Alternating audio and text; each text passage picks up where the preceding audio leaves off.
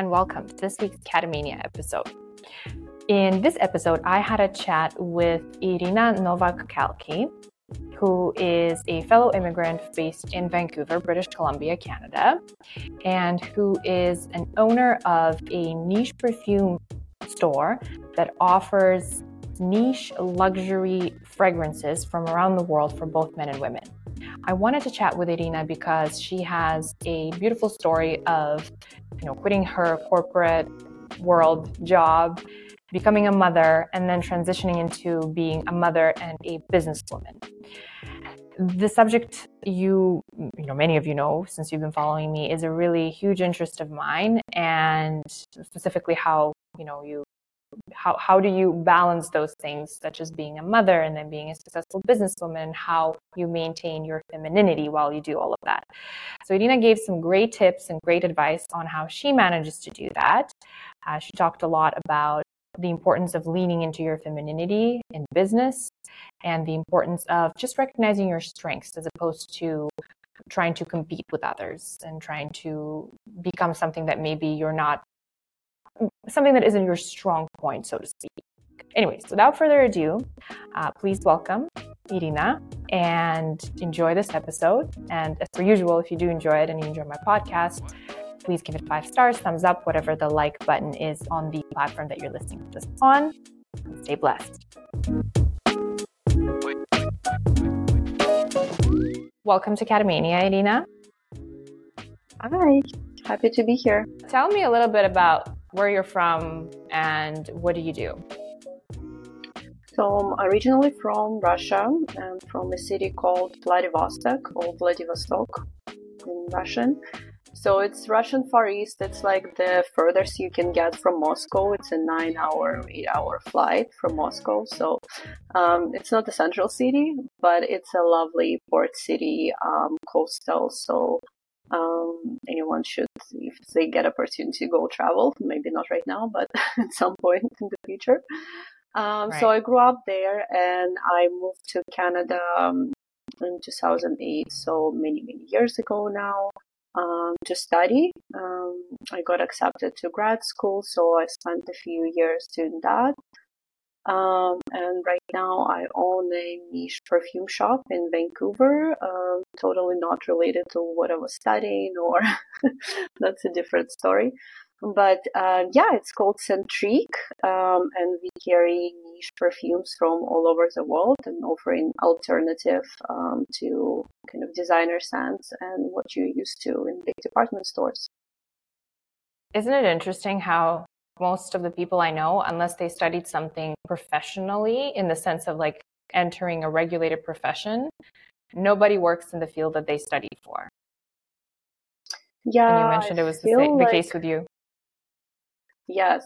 And I feel like when you choose your profession when you're like, um, well, back home when you're 17 years old, you have no idea about the world and how it's going to turn out and what you like and what you dislike. So I feel like many people change careers like later in life to follow something they're more suitable for. Do you think, you know, if somebody's listening to this and they're in that age group of maybe they just graduated or they're, you know, switch, trying to switch careers and they're really afraid, what advice would you give them considering you've kind of gone through that, through that pivot? Um, I think do it as soon as possible because I think the the more you delay it, the harder it's gonna be. Like life goes on, you build, you know, people um, families later on in life. Like people grow roots, so it's becoming really more difficult to change careers or even you know move away. And any changes in life that happen to some of my uh, friends or even family. Um, yeah. So do it as soon as possible. and how do you know what to do? Like how did you how did you make the decision to specifically enter the field that you are currently in? Um, I think that's that was a combination for me. It was a, just a combination of different um, factors. That's something.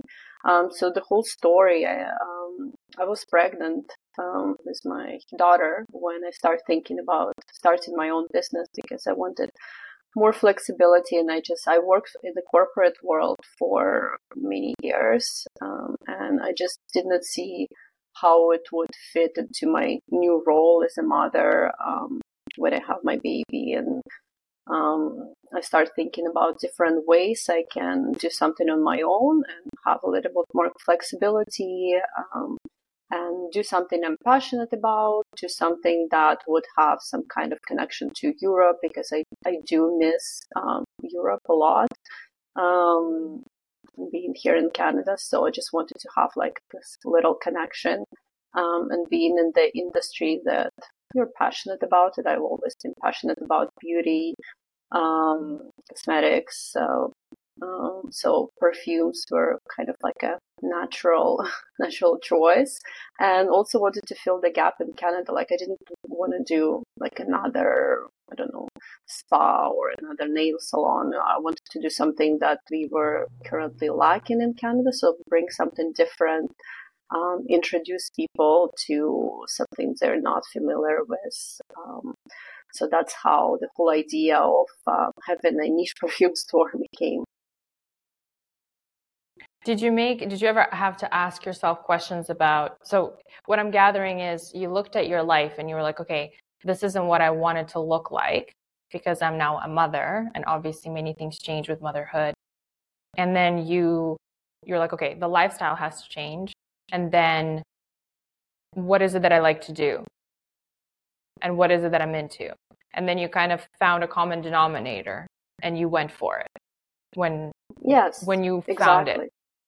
Mm-hmm. Exactly. Yeah, because I think yeah no, tired of uh, working for somebody and yeah life is um, too short especially with a child to do something you don't like so yeah for sure it weighs you down how was that transition you know into motherhood and I mean, I know it's such a loaded question. Like, how was your transition into motherhood? It was a lot, but uh, how would you say it obviously had a huge net positive on on your lifestyle and on even what it is that you do? And what I like about your story too is becoming a mother. Actually, it seems like kind of made you follow your passion. Would you say? I heard this phrase once that you know many people say like, okay, when you become a mother, your life kind of ends because now you have to to think of a child and now you have to think of another human being which is true of course you have a huge responsibility but i'm meeting more and more women who say that having a child is what from that moment is when their life actually truly begun do you feel that way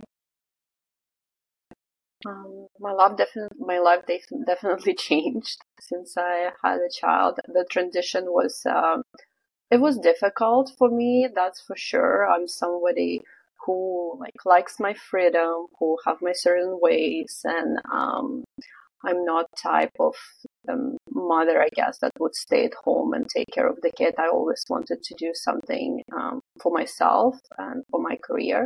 So the first um, the first year, the maternity leave, um, it was um, like a total total transition for me, and um, it was like the you, you can't really explain it. I right. guess the whole like so the much whole experience. once, right? It's yeah yeah yeah. I had to go through postpartum depression for a few months, and I'm like really vocal about it with my friends because I think there is some kind of still taboo talking about um, postpartum depression and talking about the mothers, um, you know, having difficulties is supposed to be this like very cheerful, happy time for you and your baby and your family. And when you don't feel like that, you feel like something is wrong with you as a mother, as a person. Um, and um, it's not nothing is wrong with you. Like the, there is some chemical processes in your body that um, kind of all affect. You just went through like this gigantic change in your life. So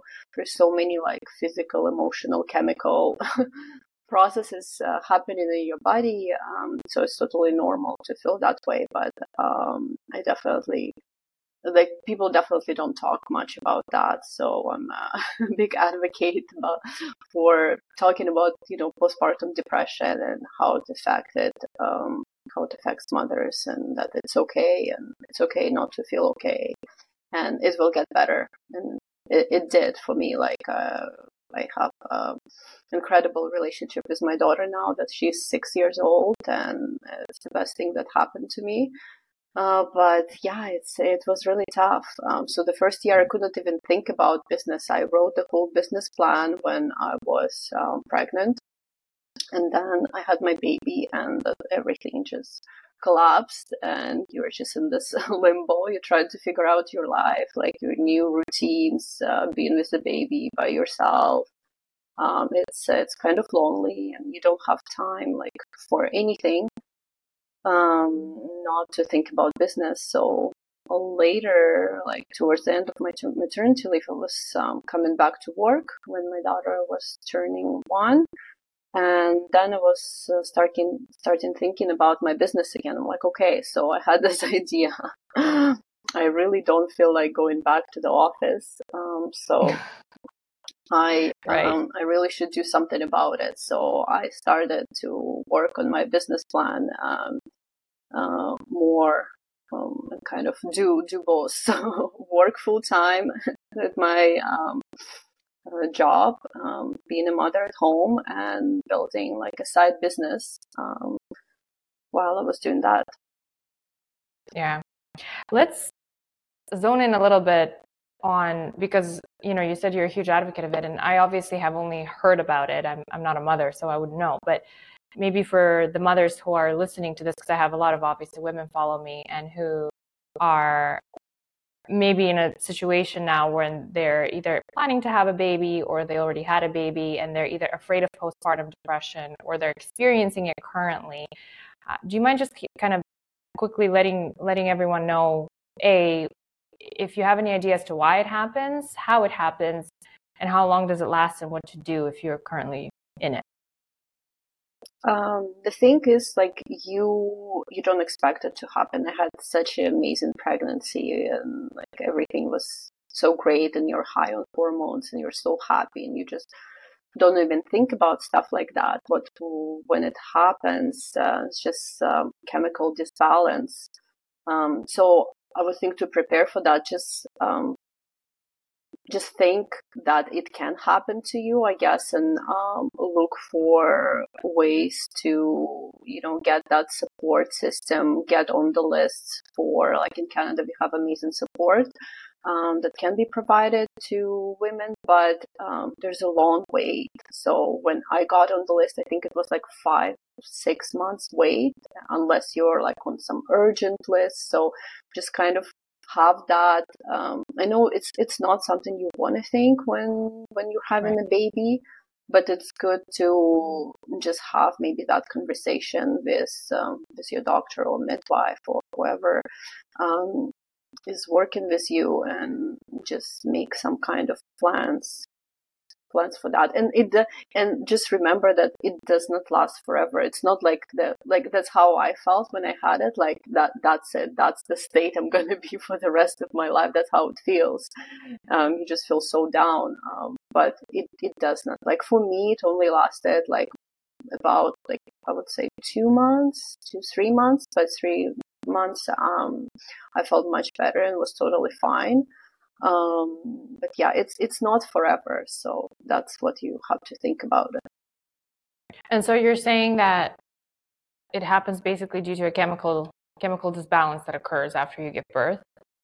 Is that kind of? I I, th- I you, think that's what you happened fa- happened to me. I think there are many other reasons why it can happen, like lack of support, lack of sleep. Your body is just you know going into this mode of survival, and um, it's it's difficult physically uh, on mothers. So it can happen, I think, for many different reasons. I just um, I didn't think for me it was psychological because um, I was prepared for for child. I had support.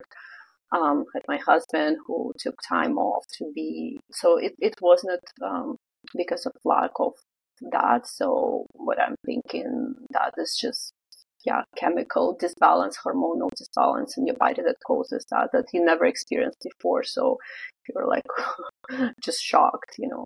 Right.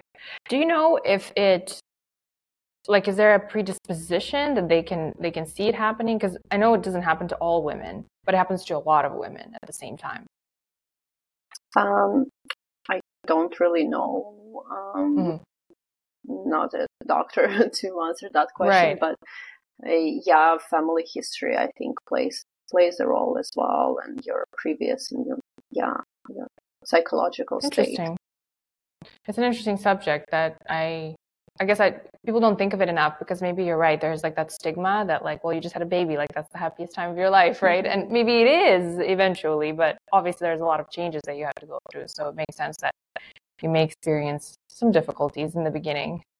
Well, that's it, it's great to hear though that you've I guess you haven't made it a taboo for yourself and you you're okay with talking about it and advocating for it. Well, what about I'm sharing right now with the whole with the whole wide world, right? yeah, so, that's yeah. right. Well, and especially you know it's the subject. Like I think I can't remember. I think it was my sister-in-law actually. We were talking about how like nobody really tells you about the childbirth process.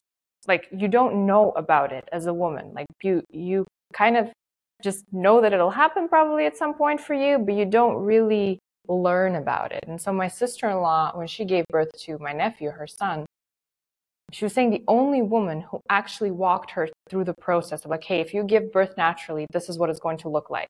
Or if you have a C-section, this is what it's going to look like, was just one of her friends.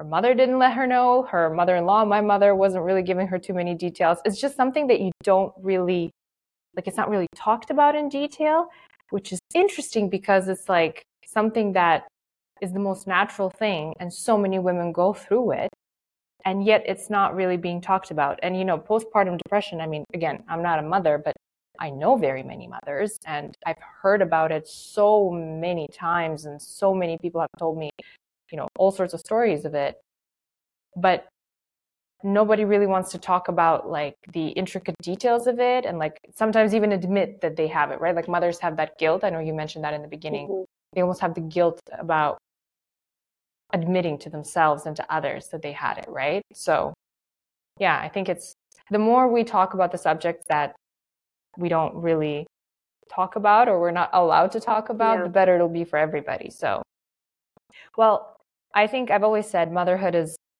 definitely the hardest job that anyone can ever have in the history of anything ever.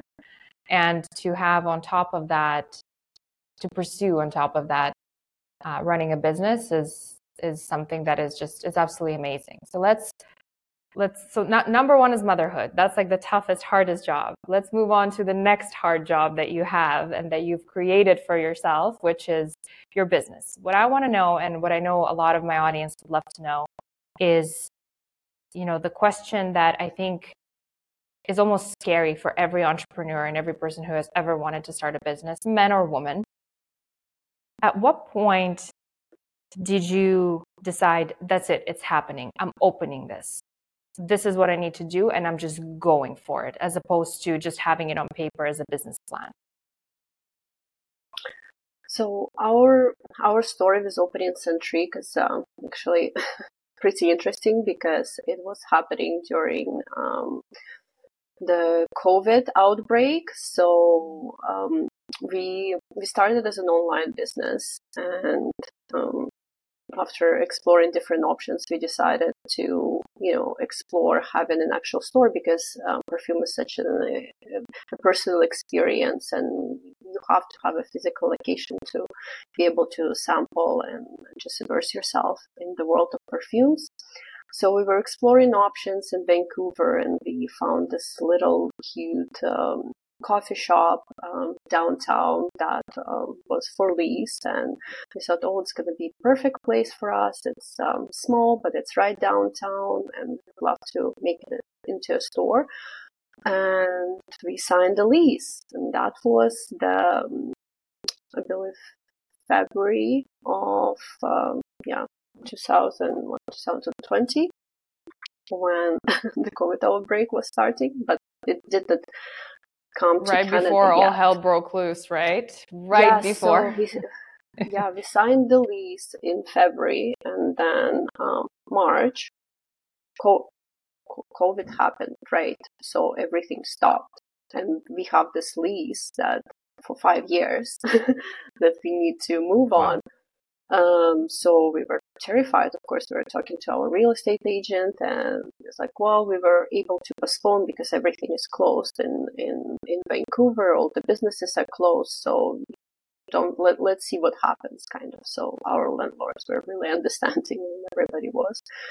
So, but in the meantime, what was happening with our business, because we did have online uh, portion of it already running, um, people were stuck at home, so they were exploring online shopping. They were exploring um, different um, options for them, and they were stumbling upon our store. And because we had a sampling program, people could um, offer uh, order samples of perfumes to their home, kind of test them. If they like them, they would order a full bottle. Um, and our business was growing. So in the COVID times, um, we actually experienced online growth. So we're like, okay, this is something that um, brings people, you know, happiness. It's something that um, people interested in. So let's just go for it. Um, so the time came and things were getting better. It was summer in, in Canada. People kind of were learning to live with COVID and um, we were in this lease. So we're like, okay, we need to put the, pull the plug. like we need to do this. Yeah. So we started renovations in, in the store and uh, I was still working. Um, so I have a business partner actually. So we kind of kind of didn't talk about that part, but um, um, along the way, I, I, kind of I found a business partner for myself, um, and as a woman, Maria, she's also from my hometown, so um, it was two of us kind of working because it, it's um, um, it's too much to do on your own being a mother, right. and so I needed somebody else to kind of take the load off my shoulders. So um, Maria was a perfect partner, and um, start start renovating and working my full time job, but knowing that um, we were setting to open in September, and I had that date in mind that I, I will be quitting my job because somebody has to work at the store, right? Um, we didn't want to um, hire people right away. We didn't have money. We yeah, it's all financed by us. We don't have like big budgets or anything. Um, it's basically we spend our savings, both of our savings, to open the store, to do the renovations, to buy the inventory, everything. So um, I was just waiting for that moment to give my notice and my job. Uh, and it was really, really scary, of course, um, because I had a stable income job for like over 10 years. Um, I was happy. It uh, wasn't something like I hated doing or something that I completely wanted to leave. Um, it was something I've been passionate for a long time. And um, what was your field of work? before in the corporate? Um, so I worked I worked in uh, fundraising uh, for about ten years. So for um, Canadian charities, some of the uh, for the last uh, like five years, I worked for uh, cancer charities, raising money, okay. Uh, and I was really passionate about that. Um, but it's still a corporate world, and we still work for somebody. Um, so I think yeah. it was we had this talk with with my husband um, just like the months before, I guess, um, that I will be quitting my job and we will be losing uh, an income. And I just wanted him to understand that that uh, you know everything will be on his shoulder for a little bit because I, I have no idea. It was all fun and little project that I've been doing on the side, but now it's becoming real. So that was really difficult uh, transition, and I think for him to understand, I think before he didn't realize that that's going to happen. Um, and we had that talk, and I was like, well, you understand that I, I might not be making money for some time. Now we have to figure this new business out and how it goes, and maybe it's not. Is your husband also Russian? Well. Is your husband uh, also no, Russian? Actually. No, he he's Turkish, so we have an international international marriage. Um, but we met here in Canada, both studying, so we were kind of in the same boat. Yeah. Um, students, international students. Yeah. Um, Fair enough. But so he supported you. He was probably because yeah. I mean it's it's it's really difficult. And I had a similar story in the sense of I used to work in the corporate, and then I was like, okay, I'm going to start my own business and all of that kind of stuff. But I did something that I definitely don't recommend people do is I just quit. I was like, I'm gonna quit. I'm gonna quit, and then I'm gonna figure it out. Um, if you have a really high risk tolerance, sure, but I have a really high risk tolerance, and even for me, that was it was I wouldn't recommend people do that. I would recommend you at least start something on the side first and then go for it because the A, it's very difficult, and I want to hone in a little bit on that. It's very difficult to let go of that stable income. And I know that, you know, in a way that stable income is also, you know, we've seen through COVID, it, it can be wiped out of your life very quickly as well. But just that idea of like, okay, I'm no longer going to be receiving the exact amount that I receive on a biweekly basis or on a monthly basis, it's very difficult to let go of it. And you are used to it. So you expect it, you're comfortable, there's a level of comfort that you maintain. Uh, so it's very difficult to let go of it, especially when you have a family, right? Like I, it was me and my husband, and my husband was kind of doing something similar, I guess, right? But still, you have each other and you don't have like a life that you have to support. But when you have a child, it's a whole other ball, ball game. So, how was that transition for you from a stable income then to go to a business? And how did you manage that stress? And how did you, what was your mindset like? Did your mindset have to play into that whole, you know, move towards success in the business? Yeah, I'm I'm not um, a pessimist uh, by nature, so I always try to think positively, and I I don't stress out unless I have to stress out, like unless like there is a real problem on the table. So I always try to think positively. I think that's what got me through. Um, of course, it's scary, but once you pull the plug, you're like, okay, I'm I'm in this hundred percent. I have to make it work. So there is no like doubting yourself. There is um, no time to think about the future. You just you just in it and you're just trying to make the best of it. I would say the the attitude that not don't don't stress out. You know, just um, just move ahead. Just think about one problem at a time or one thing at a time, and it will get resolved. Yeah. Do you think that I, I, guess would you be comfortable giving advice to somebody? At what point do you quit your job? And is it beneficial in your mind to have like a safety nest in the sense of have like a backup plan when you're starting a business? Or are you the kind of person who's like no i'm just gonna like burn all my bridges and make sure that i don't have the option to go back because if i have the option to go back then i might go back. What's your take on that? Um, I'm not the person who would burn the bridges. Probably not. Yeah. Um, I would say like yeah, having a safety net, having a supportive partner, um, having some savings, um, having a back yeah back out plan. Um, we did uh, with my partner um, Maria. We we kind of talked about it. We were like, okay, at at which point we would um, you know pull the plug and not do this anymore. Like what has to happen? Like we have to reach the certain revenue. Like what if we don't? Like what is our backup plan? Okay we can maybe sublease. We can hire somebody to work there and kind of um, go back to doing what we were doing find a job.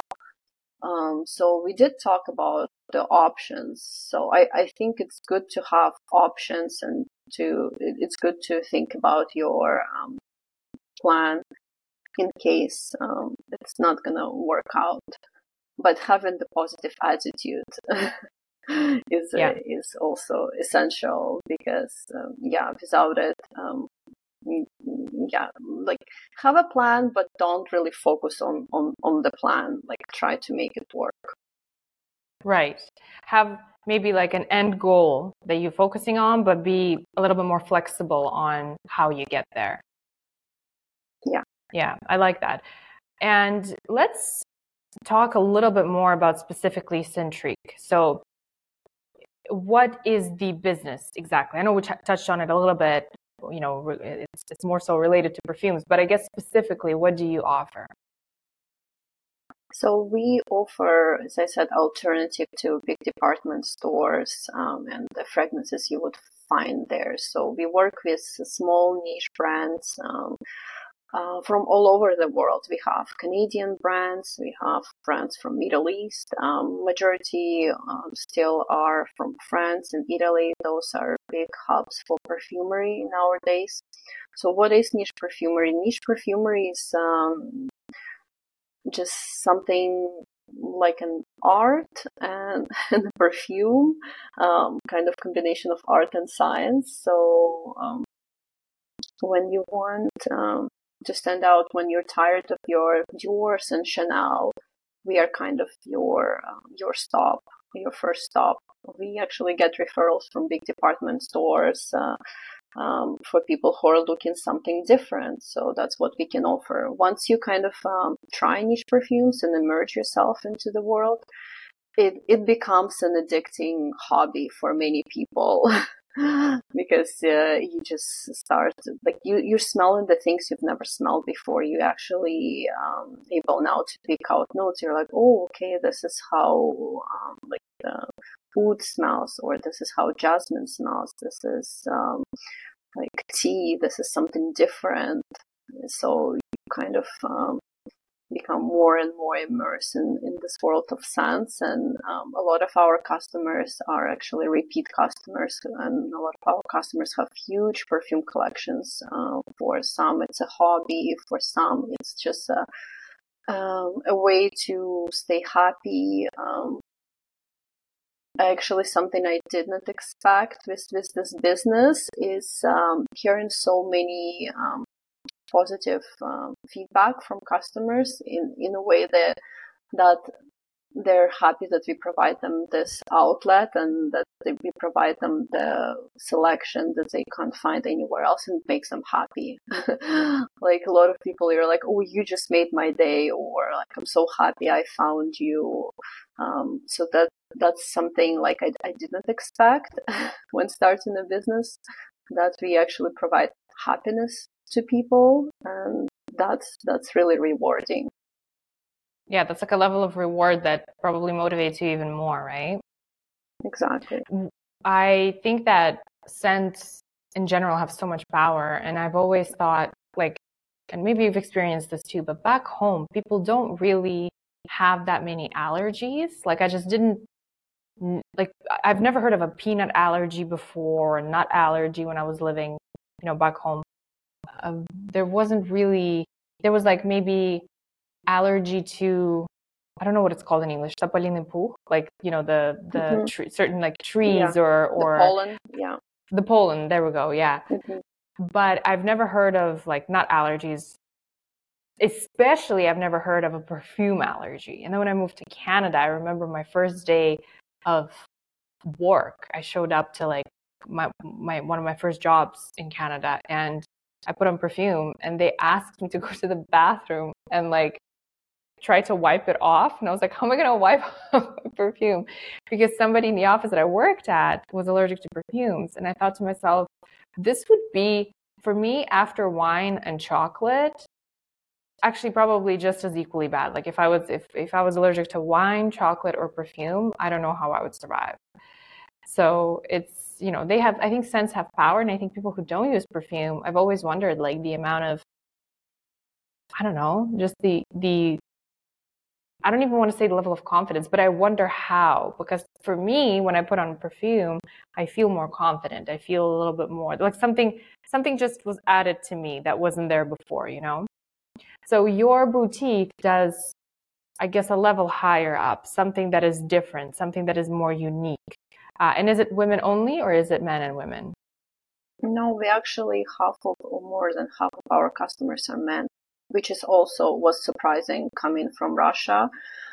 I think in Russia the perfumes are more like a feminine thing, and right. more women are interested in that. Um, it's cool. It's not the opposite, but it's quite different here in Canada. Also, like something that we learned during the business that um, the half or more than half of our customers are men.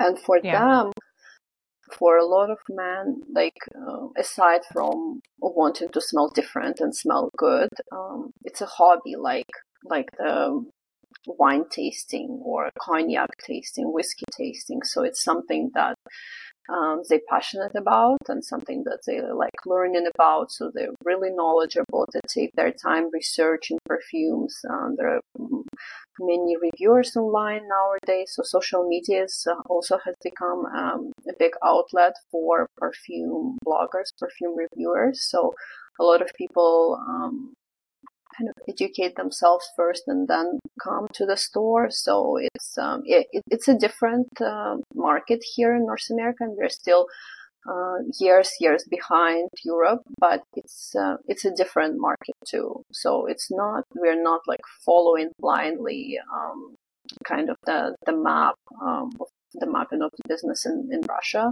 We kind of uh, learning our way through Canadian uh, and North American way of um, using perfumes, which is quite different.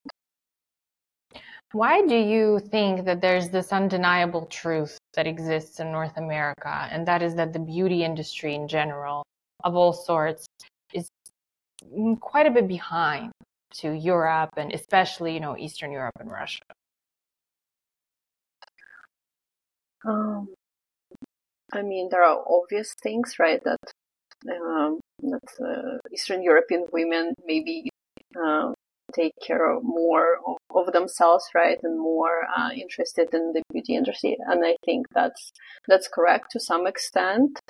Um, we grow up uh, differently, right? Uh, yeah. Kind of uh, taking care of ourselves and um, being just in, in this culture where appearances matter. Um, yeah. Here in, in, in Canada, it's uh, in North America, um, not so much. Maybe there is no not that much demand, um, so there are no business, no businesses that that bring the latest uh, technology. There are still many things that we are lacking here in Canada that exist in Russia and Europe for many many years, and we still can't can't get them here. And yeah. There is a lot of like memes and jokes about going home, right, and and yes. going to your uh, salons and to your beauty. Like, I'm definitely a walking meme. Yeah, I'm like a walking yeah. proof to every single one of those memes. Yeah. Scheduling all the appointments, right? Uh, way in advance so you can get it yeah. all done and come back, come back home. So, um, I don't know. I think, yeah, it's, um, the, the market is different. So there is not that much demand for, for the beauty industry here, unfortunately. Yeah.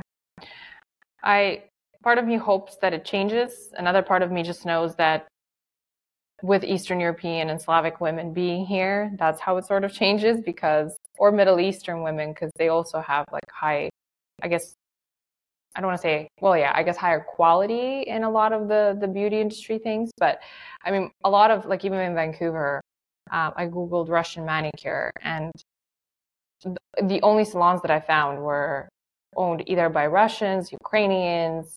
Um, so it's, you know, that's just how it works, right? But yeah, it's it's interesting. I, I'm definitely I go home back home and my like the first couple of weeks is just appointments, appointments, appointments, appointments, hair, you know, nails, face, everything, whatever I can do, I just do there. So, well, Irina, um, I do want to ask you one more question that is sort of like a, a hot topic that I think I'm going to keep diving into in my podcast and my content because people really want to hear about it. But how do you maintain your femininity and your sort of feminine nature while running a business and while doing things that are inherently, I guess, requiring more of a masculine energy? How do you balance those two energies at home and at work?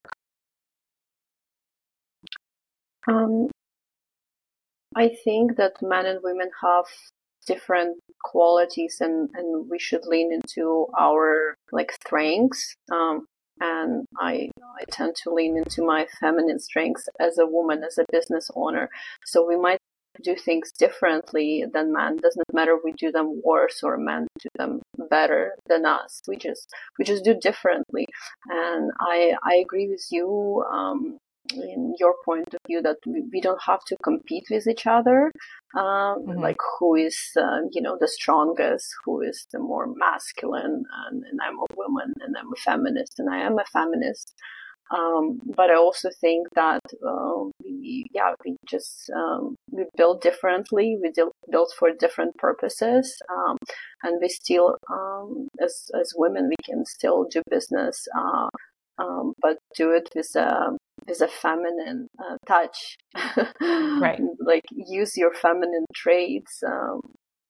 Uh, we are as women to be more flexible, like avoiding conflict um, and resolve the situation and in in more peaceful way. And we had a, a few situations in our business where, um, you know, we we faced the masculine energy, like the the aggressive business masculine energy, and you just uh, as a woman, um, you try to uh, find different ways, um, soft ways to, to re- resolve the conflict, and it worked in the past. So, um, yeah, I'm not trying to be a man while doing business. Um, I'm still trying to keep my feminine approach to the business that is that might be different from men's approach, but um, that's what's you know makes us unique and um, that's that's why we co- coexist, men and women, because we bring different um, traits to to the story. So leaning into your feminine and not trying, just trying to bring your strengths to the table, as opposed to, you know, did that? Did you see those balloons? yes. What, what just happened? Oh my god, I have no idea where that came from. This is so interesting. That has never happened before. But anyways, what I'm gathering from you is uh, leaning into your feminine and instead of trying to compete or be you know be like men or be like somebody else in general just understanding your strengths and bringing that to the table in your endeavors and in your business.